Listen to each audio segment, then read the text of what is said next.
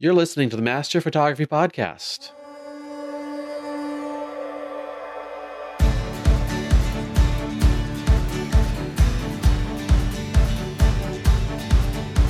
Welcome to the Master Photography Roundtable, part of the Master Photography Podcast Network. You are joined by thousands of photographers listening to this show who are all on the same journey to master their photography. I am your host, Brent Bergherm, and I'm joined by Connor Hibbs and Jeff Harmon. Hey, fellas. Hello. Hey there. Good to have you here. And Good to be I'm here. really excited about this topic that we're going to talk about today in this episode. We're going to talk about personal projects. And what I mean by that, it's projects we do that's just for us, or maybe something that we do that is going to, you know, hopefully help us push us to that next level of creativity. Maybe we feel we're in a little bit of a slump. Maybe there's something new we want to learn. Maybe it's just a passion project. So we're going to talk about those kinds of things. So I'll start out by describing a project I did several years ago, and I'll have all of the breakdown on my personal website. I'll certainly put some of the photos on the show notes as well. And certainly, I think most of you probably recall I'm more of the travel landscape type shooter, but this is actually a studio shooting, and I I really do like shooting in the studio. I just don't you know talk about it a whole lot. Uh, it's not my normal work, but I do enjoy getting into the studio from time to time, and I've got a few things to talk about here. And so I just wanted to start with the first one, and it's called Protea Chop.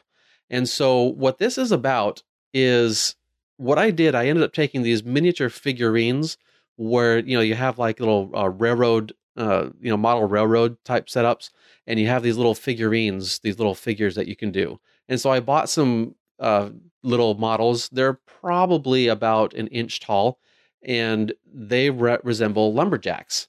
And so I first started off by photographing these and then just kind of going on. But first off, I, I think I should probably start, fellas, by having you guys look at the final picture. Uh, it's in the head there of the uh, of that blog post, but if you scroll way down, you can see the final picture. And I think I'll describe the final picture first, and then I'll go and talk through, you know, how I built this image.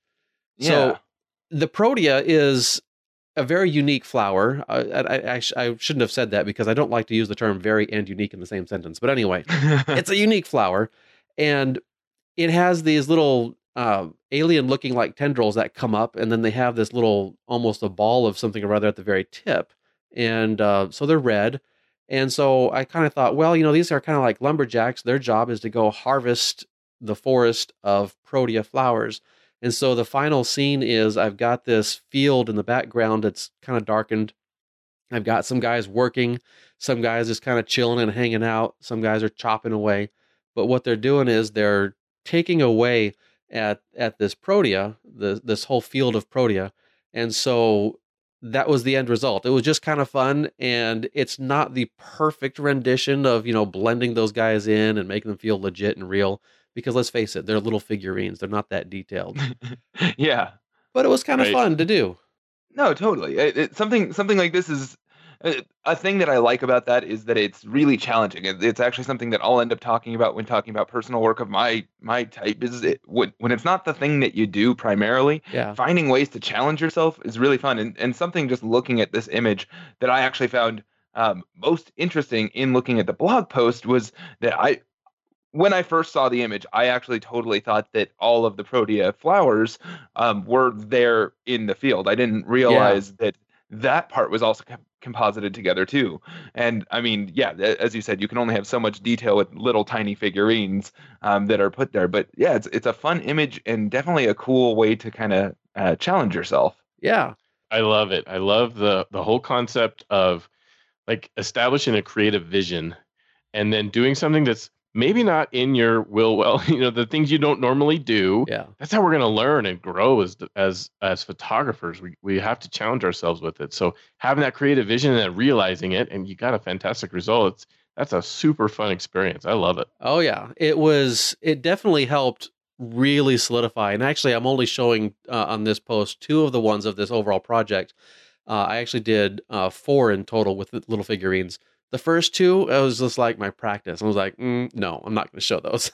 but but on these these two that I'm going to show here, um, you know, I think they actually came pretty out pretty good. I'm fairly proud of them. I finished these. Boy, this this is probably at least six years ago now that I did this project, Oh, wow. and it was um, it really just sealed the deal with with that idea of studio lighting because th- these are in the studio. I've got regular studio flashes going, and it really just helped seal that deal with getting that studio lighting just down pat. Because I had an idea, I, I certainly knew how to meter light. I knew those basic ideas, but as far as really getting what I needed, uh, this really helped a lot. Although there is one bit in there, as you mentioned, Connor, it's um it, it's a composite. So I literally had one protea, and I photographed it full with just you know it's all this stuff on it, and then I started cutting off some pieces. Then I would photograph it again. Then I'd cut off more pieces and photograph it again. So I have several, as far as my original images are concerned, I have several where those uh, red items are are chopped off, and I decided to just go with the bare flowers, one that is half, and then one that they're just starting to work on, as far as the end result. And I figured that you know helps simplify it a little bit. But as you scroll into the middle of that post, you'll see that I have a bunch of images where the background is really gray. And this is where, again, I really learned a lot about that control. And is I just wish I had really punched that background. My job in post production would have been a lot easier if I Right, had done that. So that's Yep. definitely one thing I learned on how to punch that background, but not punch it so hard that you're going to get a lot of um, a lot of uh, lens flare coming through. And then I just took one of my standard images from the Walla Walla Valley here of a wheat field with some bright, fluffy clouds up above. And I used like the bottom 20% or less of that image for the wheat field. And that's what came became the background. And so then I just composited those elements in Photoshop, prov- uh, you know, did a blur, stacked them, put them in rows, and then I didn't really worry about the stems going all the way to the bottom because there was a lot of overlap and they were just going to be blocked. So uh, those ones in the foreground certainly had to go all the way to the bottom, but not the background ones. They're just kind of poking up and they get progressively blurry as you go through. Yeah. That- that- I mean, that was part of the thing that kind of helped sell it for me when I was Sure. looking at it, and thinking that it was real. Was um, just the, the- sometimes when you do a blur in composites to to kind of make things look like they're out of focus, it doesn't quite look right. Where in the way that you have it, it looks very convincing. Oh, good. Yeah. Thank you. Yeah. and and that that was something that was part of the reason why my brain was tricked initially into thinking that all those flowers were actually there in the field was just Yeah. I didn't realize that. Now now that I look at it, I mean all the order that you see in the flowers and the way that they're placed, like of course that wouldn't be naturally the way that it was. But, Yeah. but it you know it, it really takes engaging my brain to get to that point where I can realize, oh maybe oh that's not how it's supposed to be. Right. that's Right. not how it actually was. You know, it's it's great work. Cool. A- and that's not really the point to say that you have to convince you know make it so Yeah. people can't tell that you composited that's not Right. the objective No, Right. no, no. Not on a the project like objective this. is is yeah that's right creating it uh, uh because you know these little guys aren't there chopping down the plant the plants that's right off the bat it's it's not real It's- Yeah. Yeah. so uh so it's- it's cool i just i like it a lot and you did a great job yeah, Yeah, it's thanks. The most challenging part was getting the shadows just right to to come off of the guys because those are completely hand rendered. Right. And a- as you look at the details, this is like, mm, that that was that that was hard to do. But the overall, as far as pixel count, it's like seventy eight hundred pixels wide, uh, the original. So I've got plenty of detail to work with, and uh, worked out pretty well. Uh, the second one in the same genre, using some some miniatures. Uh, I, I bought some, you know, a ladder, and uh, these guys look like painters, and so they have little paint brushes in their hands, and so I'm just using a quick uh, color mask idea in Photoshop, so it looks like they're taking this close in super macro detail of a flower, and they're painting the color on the flower. So you have a black and white, you know, quote original, and then they're going and they're reaching out and they're painting in that color and so they have little paint brushes with the paint that matches. So that was just kind of cute and fun too. that one's I, I like it too it's really fun to to try to stretch your skills and make it like trying it, it's such a different thing. This and helps you learn photoshop way better Yeah, to take to challenge yourself with something like this because it's it is so hard to put it together and make it look pretty convincing. And yeah you can totally tell that you know what understanding what you're trying to portray is not hard. This is really easy to be able to see what you're trying to portray. And wow it's it looks like a lot of fun. It makes me want to go buy some figures. Cool. and then you know working on that mask to make it feel like it's got that brush stroke so it's not just that perfect edge of of color transition you know that took a, a, a bit of doing to uh, testing out and making that happen and then applying the paint to the fellas so it you know they look dirty uh, doing all that digitally um, that was certainly a blast Oh, so even the paint on the painters is you, you did that. yeah Oh, Yeah. that is super convincing cool. there. Yeah, Yeah, I- that's, I thought you would- really you- believable. I thought you painted that on them. So wow, that's cool. No. And then then the final one is actually a completely different project and right now they're just kind of in in random uh mode uh, as far as the the sequencing of the images. So we'll just start with the the first one that's showing there. This is actually I had a couple years ago in one of my classes at the university I had a student, I invited them to think about crazy ideas. And I said, Hey, if you want to do something, let me help you do that. And so this guy, he's like, You know, I want to shoot things with my pellet gun. And I was just like, um, I don't know if you can do, I don't think I can allow you to do that by yourself. So I actually was like, okay, I'll do it with you. So we actually went into the studio and we set up an egg. And then I set up his, I helped him set up his camera. Then I set up my camera as well because I'm like, this is too good. I can't not do this. So he brought in like two dozen eggs. We set out a whole bunch of stuff on the floor to hopefully capture uh, the these the the residue. And the folks that in, in custodial that take care of all this uh, weren't too happy with me. But um, so what he did was, and then I set up a, a catch behind, so he, you know, the the pellet would not damage hopefully the wall behind. And so I set the the shutter speed. This is actually the first one with the egg is actually just a hot light. And so I set the shutter speed at about a quarter of a second. And because I figured, you know, I need to have some kind of time to allow that image, you know, that whatever's going to happen to happen. And I don't have any automated way to say, okay, let's make sure both these things that happen at the same time. You know, he's firing the the pellet gun, I'm running the cameras, and so I just counted down. I was like three, two, one, boom, and we got just various iterations. So some of them, the egg was recorded just before impact. Some of them, it's just obliteration, and I actually titled this um, this series Oblivion. And so it's just about almost luck really when it comes to getting that egg and then having the yolk and the and the white of the egg just going everywhere. yeah. and then the and then the other ones that are on there is actually a uh, block of ice that we also hit with it, but uh, that's actually with a stroboscopic flash, and so we have the flash going. I forget the rate that we did it, but it just goes in a strobe. Oh, And so it's a I long see. exposure, but it's one exposure. And we have the flash going off as that piece of ice is going through the, the scene, or several pieces of ice going through the scene. So we're just chipping away at this big block of ice. Ah, yeah. As they're coming off, you can see it moving through as the strobes on, off, on, off, on, off. I get it. Yeah. Yeah. And then we did some others with uh, water filled Christmas ornament and some uh, other egg on a bottle and other stuff like that that I don't necessarily have all them posted here, but um, just lots of good stuff, just having fun, making a huge mess in the studio and um, cleaning most of it up, but some of the residue I didn't clean up and uh, but it was still a, a great shoot. That's cool. That's fun. So Connor, tell us about your your project, Yeah. your your idea Yeah. of how you approach this idea. So, in general, when talking about personal projects, um, one of the biggest difficulties is finding the time to do personal projects versus just being busy with work. So, I'm actually kind of sad to say that I haven't shot anything fun or creative for like personal sake in uh, probably seven or eight months. It's been a while. So I, I kind of have to do that when I'm a bit slower with everything. But um, in general, I've the last few years I've had two kinds of things that I I do for personal work. So um, on one hand, I think that it's really important to use personal projects to promote what you would ideally like to do. And um, Yeah. when I was talking with you guys before we started recording, I actually realized that one of these projects that I'm going to be talking about is something that I haven't posted anywhere. And I shot this last October, last November, some, somewhere right around there.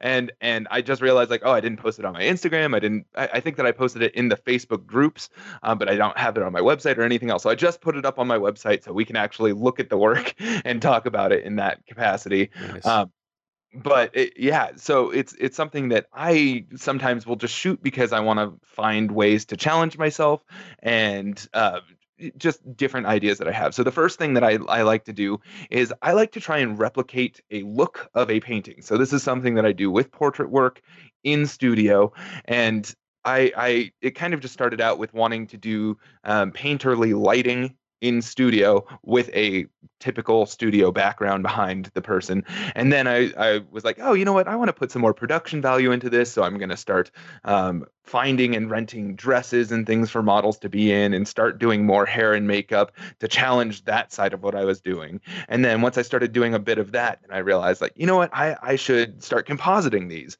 And so I, I actually did a video tutorial I think it was last year, um, last year where I composited a, a, model that was in this like uh, Renaissance era dress into this um, awesome church background and have kind of moved beyond that where uh, the perspective wasn't quite quite right in the composite partially because of um, I just was forced to shoot the model before I shot the background, and then realized, oh yeah, uh, well I didn't realize, I already knew, but it's easier to match your person into the background than it is to find a background that matches the way that you shot a person because perspective um, mm, matters. Yes, positing stuff.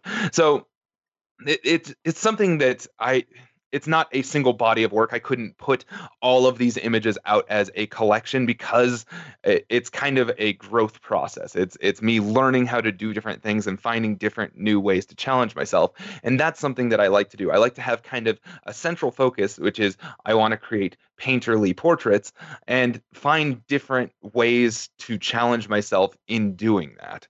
Um, then the the other thing that I do, well, you, I'm sorry. Did you guys want to actually talk about the images? so yeah, yeah. It's, you're going to have links in the show notes to these images, so everyone yeah. can check them out, right? Yeah. All right. Yeah. So, I, I mean, it's stunning work, Connor. It's just, it's really stunning work to to see it, and you're concerned about the perspective, but I think you sold it super well there. I I don't think it's it's all that out of place. Uh, I think you'd have a hard time. People would not immediately look at this and go, oh wait, that there's no way that girl was in that room. So so sorry, let me interrupt you here because okay. that one, the the one with the girl in the red dress that's in the red palatial room, yes. that's the one where I'm like, okay, that's when I actually got my perspective. Oh, all right, all right. Well, um, and you also did a fantastic job of matching the light, so it's not just the perspective of position of the camera and the model and the in the room, but the light as it relates to the quality of light coming from the right hand side you have this big what presumably looked like a big huge window and yeah. then you just match that in the studio with a super duper soft approach uh, on the model and that yeah. really helps sell it as well well thank thank you very much for saying so i mean it was something that um it talking we're talking about this image of this woman in a red dress in this red palatial room and it's something that um, i i really realized you know what i want to match this and make it look perfect so yeah. I, I shot with i made sure that i was calculating my angles i was actually kind of doing rough composites in front of like with her there so i'd kind of shoot at an angle that i thought was about right and oh, on oh. a tripod quickly cut her out and see if it matched up with the perspective of uh, the room itself so I could match my perspective right. All of this was paying attention to the lighting that was in the room itself. So I was paying attention to those big windows that were off to the side there and kind of realized, oh, you know what? I have these other little lamps that are kind of behind her. Um, so on the site, the side of her opposing where the the main key light is coming from. I added just a little hint of light coming in from that direction because sure. I want to be able to sell that there. Uh, but also, if, if you're looking at the composite, things that I paid attention to that might not be um, immediately ev- evident is it, I I have a reflection in the floor of where her dress is uh-huh. because I noticed, oh, you know what? All of the, the you can see a little bit of the window and a little bit of everything else in there. So the floor was kind of reflective and making sure that I'm lining up these fake shadows so they look at least somewhat believable. I think in total, I, I probably spent 10 hours editing this image. Wow.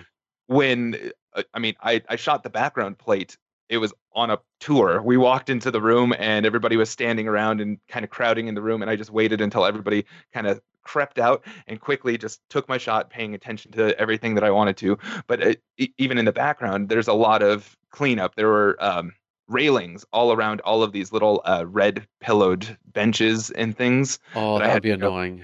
Clean all of those up. So make it look like this room is actually empty. There's stuff sitting on the table that has this vase on it. Sorry that we're talking so much specifically about an image. If you're just listening to this and driving or something else, it's just hard to explain. But the they just have to go to masterphotographypodcast.com and get the show notes, and you'll be right there to the yeah, image. Yeah, that would be awesome. Exactly what we're talking about. Um, but th- this was kind of it, it, it was a culmination of a bunch of different projects that kind of came together to say all right this this is really i want to make sure that this looks flawless and that you wouldn't be able to tell that she wasn't there in this room. And it's probably one of the the composites i am most proud of of this variety of of a person sitting in a scene. We'll see what this upcoming winter and slow season has. I want to do a lot more compositing and uh, maybe take steps beyond what I've done here. Uh, but right now, this is probably of this type of personal work the piece that I am most proud of. Did you have the background first on this one then? Yeah, yeah. So this one I had the background first. That other link that I posted where it's kind of the girl in front of the white um, right gothic arches. That one I had to shoot her before I shot the background. And I I shot with the knowledge that okay, I'm probably not going to match my perspective, which is why she's not actually standing in the scene. Yeah. Um, and with my light in a way that I was like, all right, there's a pretty good chance that I can find something that will be believable in this instance. And I, I still think it looks good, but for somebody that has a trained eye, you can definitely see hallmarks of it being a composite versus it being shot in that scene. Um, I, I don't think that that really matters. Ultimately, I think if the image looks good, the image looks good, and it's something I'm still very proud of. It was just you know a step in the progression of what I was trying to do ultimately. Sure. Well, and the end result again is not to not to fake everyone out and make them not say that it's a composite. I mean, great yeah. if if they do. It was the learning process that you were going through, and you, you kind of have a creative vision of what you were going for and how you exactly. get there and, and what you're doing with it. It doesn't really even matter. But you learned a ton about light probably and and the, the Photoshop tools that you have available to you to do things. And now you you're those those tools are available to you with every shoot you do now. Um, that carries with you. Now you you've increased your ability to react to the scenes that you have in your other portraits, your normal portrait work, and and be able to use them there and leverage it. Yeah, yeah, absolutely. And and um, just to to talk about one other uh, shot that I have in this progression, um, if you go to the the I think it's the third link in that list that I have there. It's the girl in the golden dress that's sitting next to a, a, a, lakeside. That was something that I didn't composite. That was something that I actually shot on the scene. And that was actually around the same t- uh, kind of in between these other two projects. So I was really pushing to do a lot of these dresses in different circumstances and trying out different techniques. And one of the things that I, I practice with this, it's not necessarily super evident when you're first looking at it, but pretty much all of the background behind it is stuff that I've I've gone through and used um, like the oil painting layers in Photoshop, and it has kind of an extra painterly effect that when blown up really large is very obvious. And it's it's something like I just wanted to play around with that side in Photoshop, where it's like, okay, well, how can I make a painterly effect um, or this kind of dreamy effect after the fact rather than um, or after the fact in that I've shot this scene already, how can I change it around versus um, trying to build everything up from a composite and creating something like that. Um, so it's it's I, I, guess all of these, it's like every time I have a personal project of this variety, it's just trying to pick out different types of things that I can do to challenge myself. Um, and yeah, as you said, then you have these tools that you can learn from in the future. Um, so I, I, think that personal work without a goal or um, without a challenge is, it, I mean, you're just shooting the same thing over and over then, and that's not very fun or interesting. Um, but at the same time, having something where you say, okay, I want to use these old timey looking dresses and models and, and do stuff like that, it gives you a purpose or, or an end result. It helps you focus what you want the idea to be, and then it I, I don't know, then you can find your challenges in that. Absolutely, good stuff. And the, and this image uh, with the girl next to the the creek, the river, you know that that lighting it, it makes me kind of feel the same idea on that first composite that you told talked about with the red dress where this Yeah. that lighting is so soft the the model is just you know radiant uh, but here you brought that all into, into one shot and so it's just doing it on site rather than you know not on site so Yeah, yeah, success is all trying to- around that's that's really good the, the other type of personal work that I do, it's it's something that um, actually some of the stuff in the link that I have here isn't even technically personal work. It's stuff that has been paid for because um, they I found people that liked the personal work that I was doing. Um, but I in my free time, um, I really like exploring the world of whiskeys and not heavy drinking or anything. I, I like tasting them um, and collecting different bottles. And as such, I was I kind of had an interest in doing product photography. I think that anybody that's been a long time listener probably knows that I do a bit of product type stuff here and there, commercial work, and that I I like to shoot bottles of whiskey because it kind of helps me bring those two things together. If I don't have anything else that I have off the top of my head, I like to find little projects that I can bring together. And part of the reason that I like product photography is because it allows me um, a lot of really specific detailed type work. Um, portrait portrait photography, you have to be very much in the moment and just be paying attention to exactly the situation that you're in and look for that perfect expression and it's very you get it now or it's not there. Where product photography is something that you can really take your time and just get everything just perfect in exactly the way that you want to and then line everything up and composite it later. So a lot of my my product photography work it's all post processed it's all all composited images in photoshop. So I'll, I'll set up a camera on a tripod and move my lights around. So it's almost like light painting and that's uh, i don't know it's a fun other type of challenge. So you in this link that i have here i'll actually post a few other photos um, if i can find some other examples of non-bottle specific work that i have. I have one that are these kind of makeup brushes that's one of my favorite um, product still life shots that i've ever taken. Um, it's the real techniques makeup brushes that my wife bought at one point and i was like ooh before you use those let me take pictures of them. And then. The the rest of the images here are um, b- both mock and real ads that I have shot for um, the whiskey distilleries, and all of those are things that have been light painted, and some of them, I, I mean, technically they're all composited together, but the, when it's light painted compositing, you're just kind of overlaying the same images. Where these ones for the Axe and the Oak Distillery, I actually went and shot those background plates separate from the bottles and composited those together, matched my perspective, and tried to sell the fake as much as I could. And Uh-huh. uh, again, it's just it's a, a a different kind of challenge that I really enjoy. So when you say you're you're light painting, basically you've got the the product still, the camera still, and you're taking different frames with the light in different areas or different locations around the product. Yeah, yeah, and then just brush like overlaying all of those, lining up all of the different image layers, and then just brushing in the areas where I wanted light.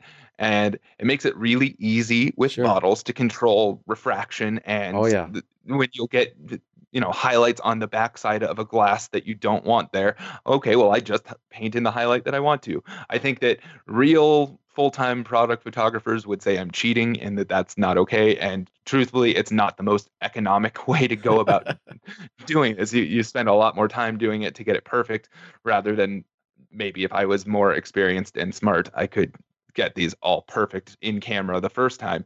Um, but it's it's a, a fun challenge, and I think that That's the, awesome. the results speaks more than the technique that gets you there. Sure. I, I was debating whether showing a, a, a glass piece myself because that's one of my assignments in my uh, studio class is Yeah. to have a, a glass object but without any of those specular highlights and so they have to learn to control that light and uh, certainly when you're compositing it's just so easy because you can move that light wherever you want. Oh i'll just mask out that little area no problem.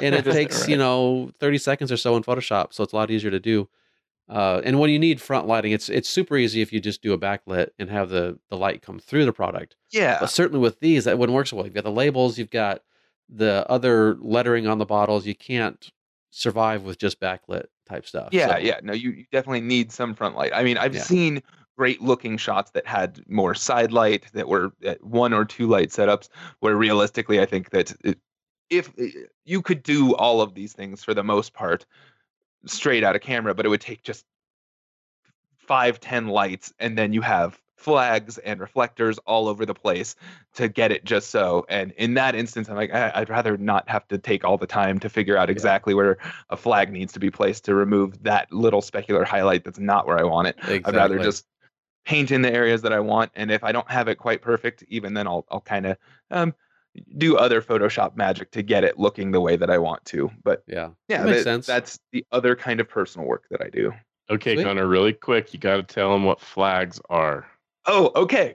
Um, so a flag is essentially the opposite of a reflector. A, a, reflector, you're trying to bounce light into the areas that you want, and a flag is something that you will use to either get in between the light and something that you don't want the light hitting, or you can actually use it as what would be considered a negative reflector. So you actually absorb the light into that so it doesn't bounce bounce back onto the subject.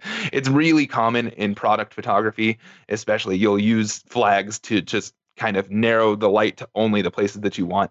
I'll occasionally use um, flags in pr- uh, people photography, but that's really more for the negative absorption of light rather than um, or the negative reflection of light rather than trying to block off light from different areas. Um, but a flag is just it, it's a thing that you put in the way of a light to make sure it doesn't hit an area you don't want it to hit. Yeah, something that casts a shadow. And yeah. other photographers will also call them gobos for go-betweens. So. Well, see, I, I, I consider a gobo something slightly different. Though. Okay. Uh, because a, a, a flag it could be a diffuser, I guess.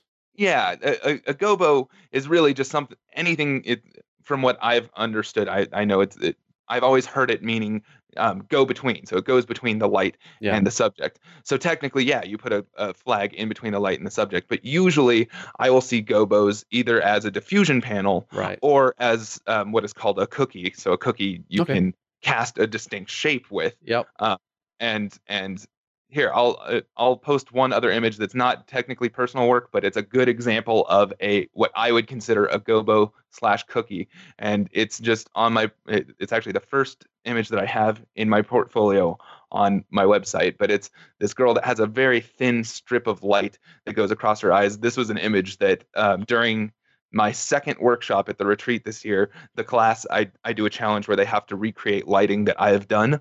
And this was an image that they chose despite me arguing and saying like you do not want to do this one. It, you're it's going to take you very a, a, long time to figure out. And they actually did a great job That's to great. the point where um, they they might have actually done it better than I did.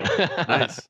After some some lip biting and frustration from me being like come on you're so close just just get there but right. um, shout out to all of you guys who who did that work because it was yeah um, but yeah that's that is what i would consider a, a gobo or a cookie is sure. something that you use to kind of augment the light to direct its shape even more specifically um, than a flag, which you kind of just use to block off light from shade. certain areas. Yeah, yeah, sounds good. Every every industry's got it. These terms that yeah. mean something to the industry, but when you talk about it, like I mean, the IT stuff, I could go on the the terms. it's insane, and and a lot of times it's even just acronyms. It's not even a real word. Right. So anyway, yeah. So I, I try to look out for people whenever we talk about stuff that you're you're much better at spotting those when they happen than I am. I, I appreciate that, Jeff.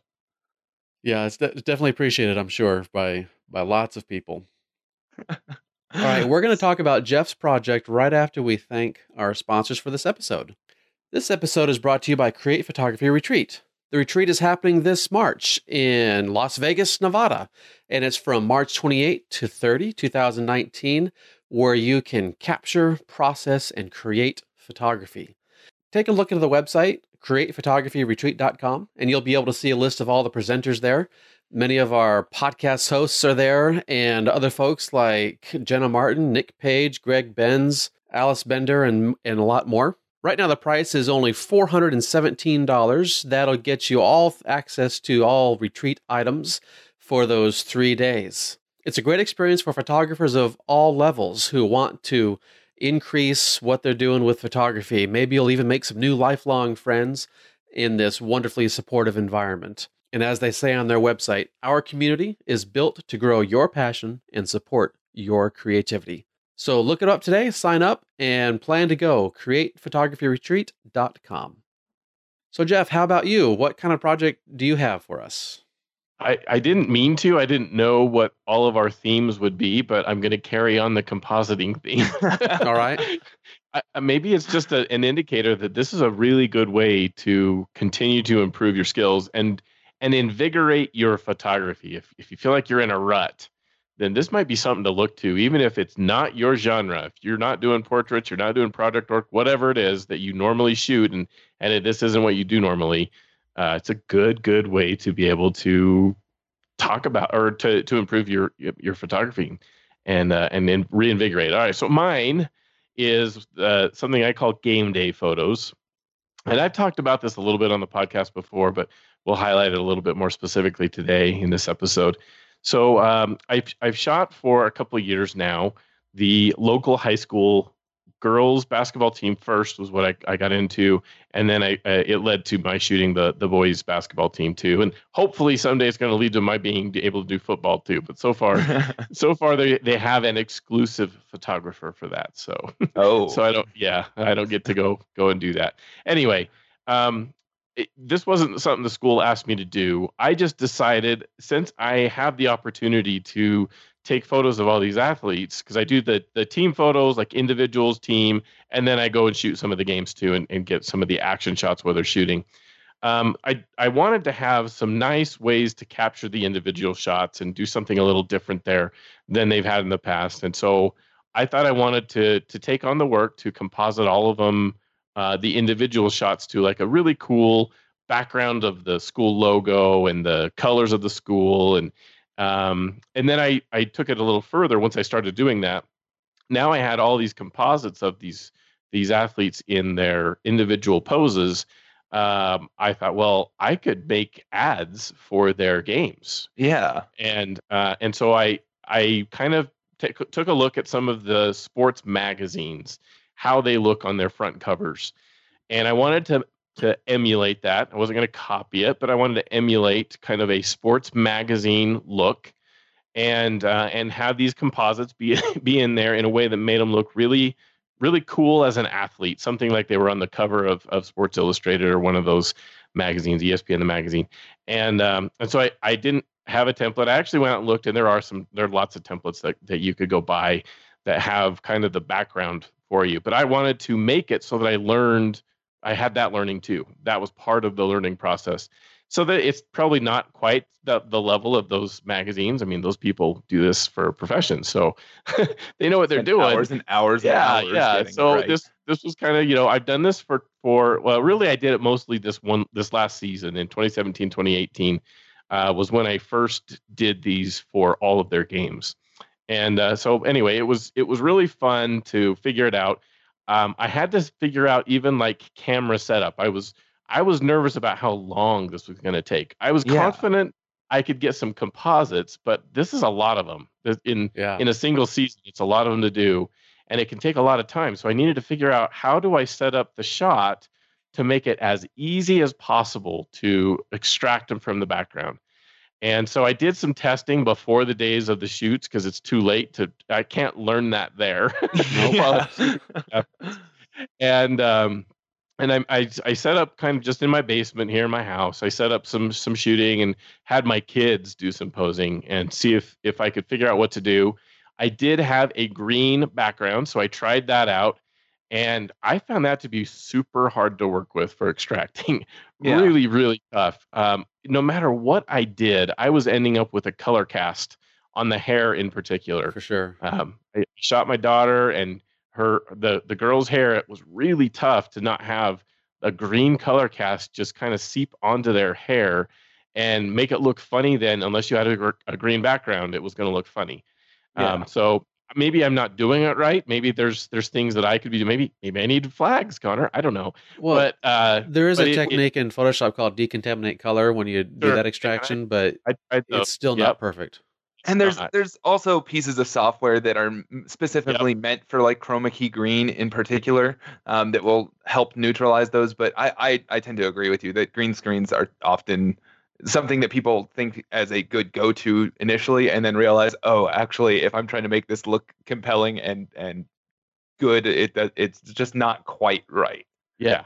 So uh, so i gave up on it be, just because i was like I, I don't know what i need to do here. Other people seem to be successful with it but i'm really struggling so i'm just going to try something else I just moved on quickly to a different thing. I only had a day or two before the shoot, so I wasn't going to spend the time to figure it out. I have some ideas now. Now that I've had a little more experience, I think uh, getting more even lighting would really help too. But anyway, I, I went to a, a white background. I went to okay, I'm going to just completely blow out the background. Yeah, yeah.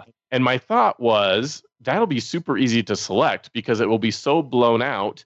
I can use luminosity masking, and I'll just select oh. blown out light, and yeah. it will be the athlete and man, does that work great. that really does a fabulous job. It's not perfect.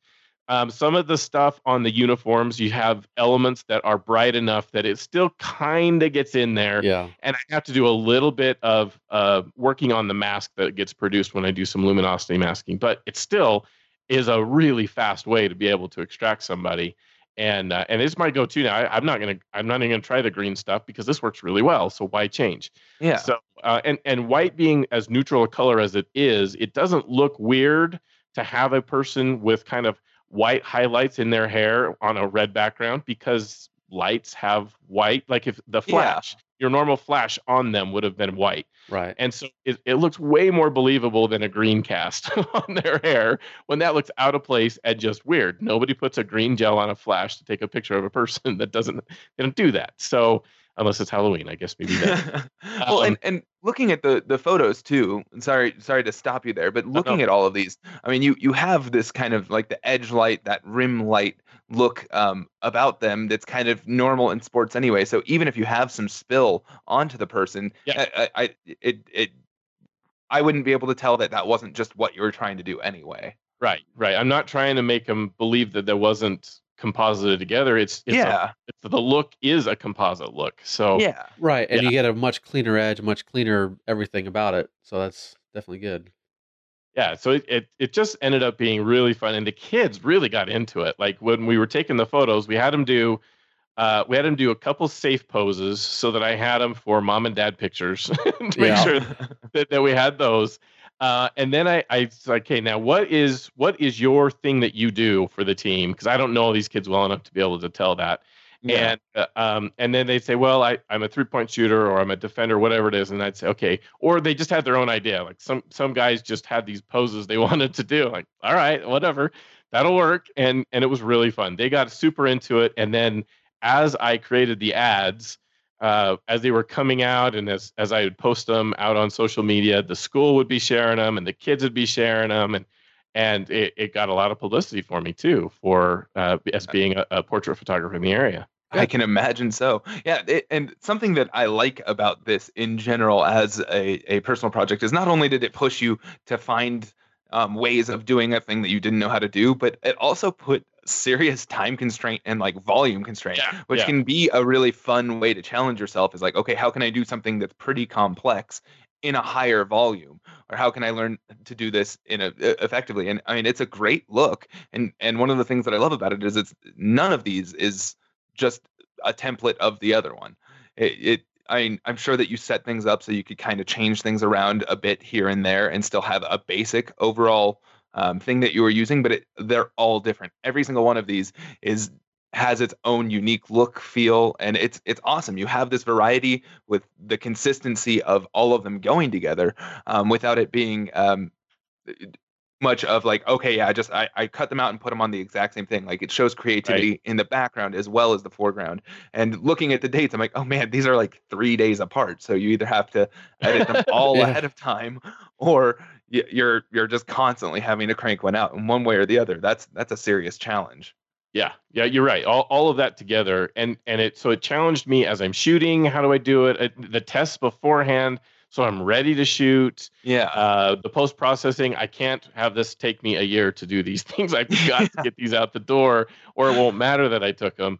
Yeah. And uh, so all of that together really challenged me. And I, I learned a ton about Photoshop, blend layers. I I had used them a little bit, but this really made me look into blend layers. And mm-hmm. yeah and, how do I use them for shadows and and uh, just everything. It was it was really super fun as a personal project that really helped me with my portrait work i think and and it's as i've done family portraits then since doing this this last season uh, i have my the quality of my portraits has risen tremendously Yeah. uh, the the light the flash that i've been able to add i learned a lot about doing flash as i did this so it's it's just it's really really great it, as as if there's listeners out there that are like i can't do that that's I'm telling you, you can. I am a Yeah. hobbyist. I don't do this professionally, and I, I worked through it. It took some time, but it was so fun, and you can totally do this.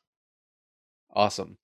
And one thing I wanted to, to ask you too about have you mentioned doing the luminosity masking to pull those highlights, the the white background.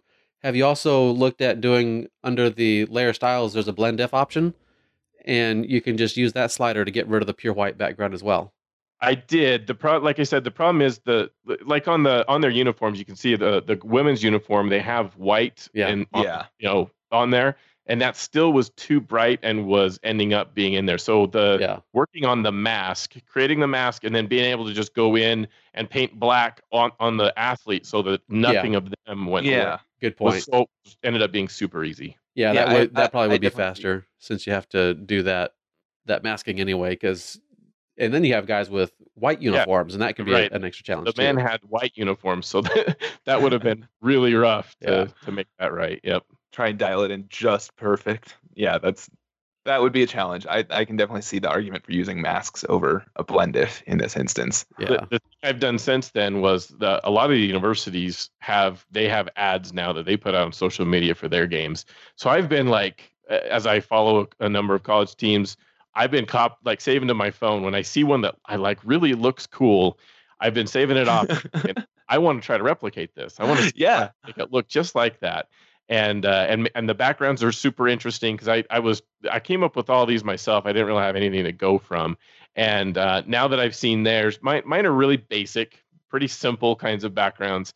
And uh, I, I have some good ideas from their stuff now. So I'm going to take it to the next level this next year. I, I totally excellent.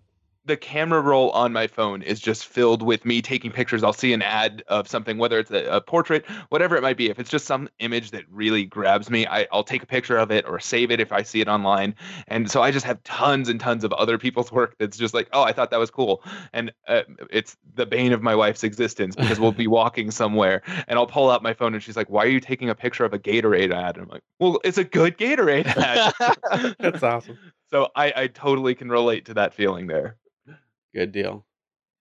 Hey, before we go on to our uh, doodads and, and next topic idea, I was thinking we might talk about, you know, maybe just a few rough ideas on what might be good projects as the seasons are changing here in the Northern Hemisphere. We're coming into fall and winter, and uh, just didn't know if you guys might have any thoughts on things that we could do uh, for our, you know, just to maybe inspire our listeners. You know, they don't have to do Flash, they don't have to do you know some of these complex photoshop uh, items maybe but what else what else might we do uh, as personal projects or as just something to to challenge us push us out of our comfort zone You said I'm not allowed to say use Flash. well no it, That's what Connor does. th- that, that's totally fine i'm just saying if we happen to have an idea that doesn't require the use of flash that would also be welcome that would be welcome as well. Okay, well, I'm just going to start with mine because I, I, uh, I sure hope everybody knows by now that I like shooting in studio. And truthfully, that came around because of wintertime. It, it was something I was shooting all natural light stuff or some natural light with a bit of flash outside, and it just got too cold. So I eventually started shooting in my garage, which was still kind of cold, but it was better than being outside. And that was how I learned flash. That was how I learned lighting better than I ever had before. I was using flash beforehand and it was kind of putting it in in the spot. I knew how to kind of dial it in, but I didn't understand placements and all of the different ways that you could use the light until I started moving inside. So I would encourage people if it starts to get too cold, whether you like shoot, oh, it doesn't work so much for landscapes, um, but well, if if you like shooting people, whatever it might be, find ways to shoot indoors. And it doesn't, you don't have to use flash necessarily. You can use other lights, just lights that you have around, work lights and things like that. But that will help you understand the principles of how light work. Light works. And if you understand how light works, you're going to become a much better photographer. So I just encourage somebody move inside and whether you're using really fancy equipment or really basic equipment, just get out some lights and try to figure out how to make great looking images while you're inside because it's cold you don't want to be outside anyway and that's really going to help you improve your photography and Yeah. just get yeah Absolutely. Even if you just want to use window lighting and maybe you've got like a south facing window light and it's just super harsh coming in, uh, what I've done is I just go to Walmart and buy some tracing paper and tape it on the window. Suddenly I've got a big softbox. yeah So there's lots of very cheap yet creative ways that we can get into something like this. And moving indoors, yeah, if you if you're wanting to shoot but you don't feel like getting out in the cold, excellent idea. That's awesome. Any chance you happen to have any idea there, Jeff? Oh yeah. So here's here's my idea. This is this is the thing I want to try to do this winter. Um, so I I have yet to really get a really good fall photo, and part of it's because I I don't have I what I really need to be able to do is go be uh, in the mountain at the like a, a high point so I can get a lot of leaves in the in the photo Yeah. at the right time of day and it just doesn't work with my schedule. I can't be there for that. So um, uh, you know Saturday, Sunday, something like that i need to figure that out when my kids don't have soccer games and and and i can get to it. But but what i i i decided to do i did take one. It's probably my best. It's not a, a spectacular one but it's the best i've got so far um, just out of my deck. Like the the lighting was just really nice a few nights ago and so i went and took there's there's a mountain hill right in my backyard that has a bunch of fall color on it and um and so I, I took a photo and my my objective was to make a phone background Okay. that's what i Oh. wanted to do because everyone wants nice backgrounds to put on their phones right now and the thing that's different about that is the orientation because you are definitely a portrait orientation that's what people want Mhm. on their phone backgrounds is a portrait orientation and we almost always do landscapes as in landscape orientation Right. that's why it's called that. And um, and so so having that perspective of I want to get a really nice shot of winter, fall, whatever season we're in, and I want to make it so that I can and and then offering it, even publishing it out as a free background is a good way to be able to advertise your website even or your services as a photographer as you know you can put it out there here's some free backgrounds of uh, whatever your local area is. So it's it could serve even as a marketing purpose but even challenging now because your composition's limited to portrait mode and how are you going to get capture a good shot of the, your surroundings in portrait orientation that is a fun challenge Yeah, that's great. And I, and I think I remember uh, you posting one of those on Facebook. Um, is, is that the same idea that you were talking about? yeah Yeah, Yep. that's awesome. Good. Uh, one thing that I thought of that does involve getting out in the cold is if it gets really cold for you and you're you're willing to brave the cold. Um, what I've done in the past is I'll set up a sprinkler out in the uh, the icy temperatures and just let it run all night, and then you get just this really awesome ice sculpture kind of thing going in the uh, in the yard. Uh, you know, the the little each little blade of grass has its own covering of ice and everything like that, and that can be really fun and interesting to look at. Maybe you can spray ice on spray water on other objects. Like uh, we also have a cherry tree out front, so the wife didn't care for that to get all caked in ice. but I was like, "Oops, sorry." Still made for some pretty cool subjects. Um, oops sorry yeah, it still produces cherries, so that's good. I didn't kill it. Um, and then also think about fall color abstracts, and what I think about there is either considering uh, kind of like a double exposure option or a multi exposure option, where you blend these items in Photoshop. I've got a link in the show notes to a project I did uh, just a little bit ago, probably just about a year ago. Uh, went down and photographed some poplar trees. They we got some really famous uh, tree farms in uh, Boardman, Oregon. That's only about an hour away. So I went down there with a friend and, and photographed uh, some poplar trees down there. And then I made this really abstract kind of a radial uh, blend kind of an idea there. Uh, or even just rent something that you would norm- not normally shoot at all. Like, I don't know, Canon makes an 8 to 15 millimeter or whatever, but renting some gear and just going crazy for a weekend. Uh, shooting just that piece of gear that that could get you you know some extra creativity going too just for fun kind of an idea. So just some things for you know make some suggestions for also if you guys have suggestions in the facebook group we'd love to hear those and see those and see what you guys are doing I, I have one last one that's Sure. pretty short. Absolutely. and it's it kind of goes in the same direction as what I was talking about shooting indoors to understand light um, and it speaks directly to the people that don't feel like they're comfortable in Photoshop and that is go into Photoshop Sure. play around in there you you have a whole season that's cold if you're not going to be shooting constantly just go in there and start playing around with the tools because that it, it it's not as complicated as it seems. There's a thousand different ways to do different things, but realistically, if you know how to do five or 10 things really well, you can get really far with Photoshop. So yeah. I, I talk to a lot of people that are like, oh, I just don't understand Photoshop at all. And they're great photographers otherwise. And I'm like, well, just imagine what you could do then if you understood even a few things here. So I, I would just encourage people to go in. Don't be afraid. You're not going to break the application and just go play around, try things out, and figure out what everything does. Because then when you have an instance that you say, you know what, I need to do this and I don't know how I can, well, now you have some some basic language where you can say, well, I kind of understand how masks work now. So I imagine I could do something with that. And that's that's one other thing that I would say to do. Excellent. That's great. All right, now it's time for our doodads of the week. And Jeff, let's have you start off.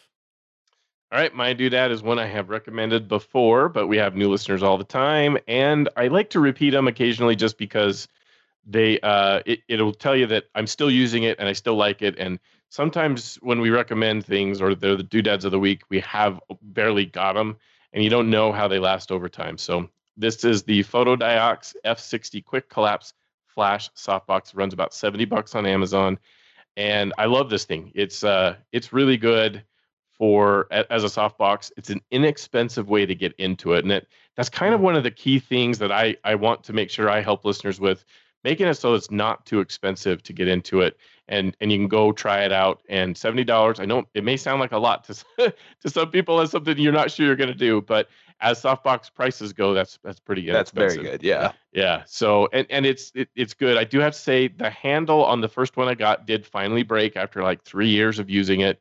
I had the handle break, and it's not the kind of thing that it's modular enough that you can buy just the handle. So you have to replace the whole thing. But uh, you know, for three years, seventy dollars, that's it's a heck of a deal, and it does a fantastic job. I love it so much, even though the handle broke, and I, I it may again as I use it.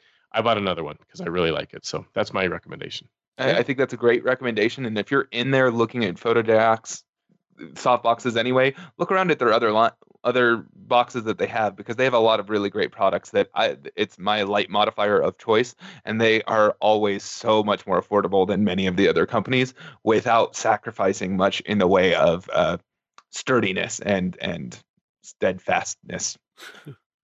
Stead, that's a beautiful word, steadfastness. yes, isn't that wonderful? So, Cotter, is your doodad steadfast? Um, well, we'll see. In the way that Jeff said that, oftentimes doodads come up because they're a new thing that we've got. That's this thing.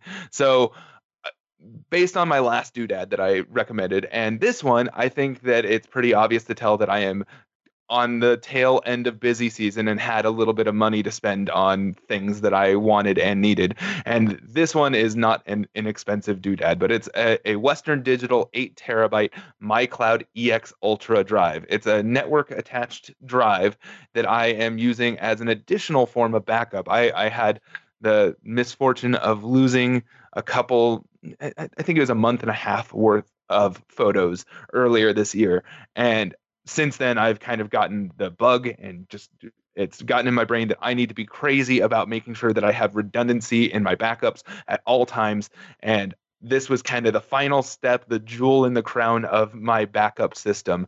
And it it, it is pretty awesome so far. It's it's just a cloud connected network drive. Um, but i using carbon copy cloner i'm able to automatically set up backups to go to this cloud drive that is away from everything else. So I have redundant drives on my computer working at all times, and this. And on top of that, uh, not only is it an eight terabyte drive, but it actually has USB 3.0 ports on the back. and has two of them that allows you to hook up other drives to it and use that as a part of your network system as well. So I'm, I haven't done it yet. Um, beyond just playing around and making sure that it's feasible. But I'm actually going to set up my Drobo. I need to get a quieter fan for the Drobo because it can get kind of noisy. Um, but I'm going to set up my Drobo and connect it to this thing. So I have an entire RAID system that is network attached that I can just have regularly back up to this network drive. Which awesome. Yeah.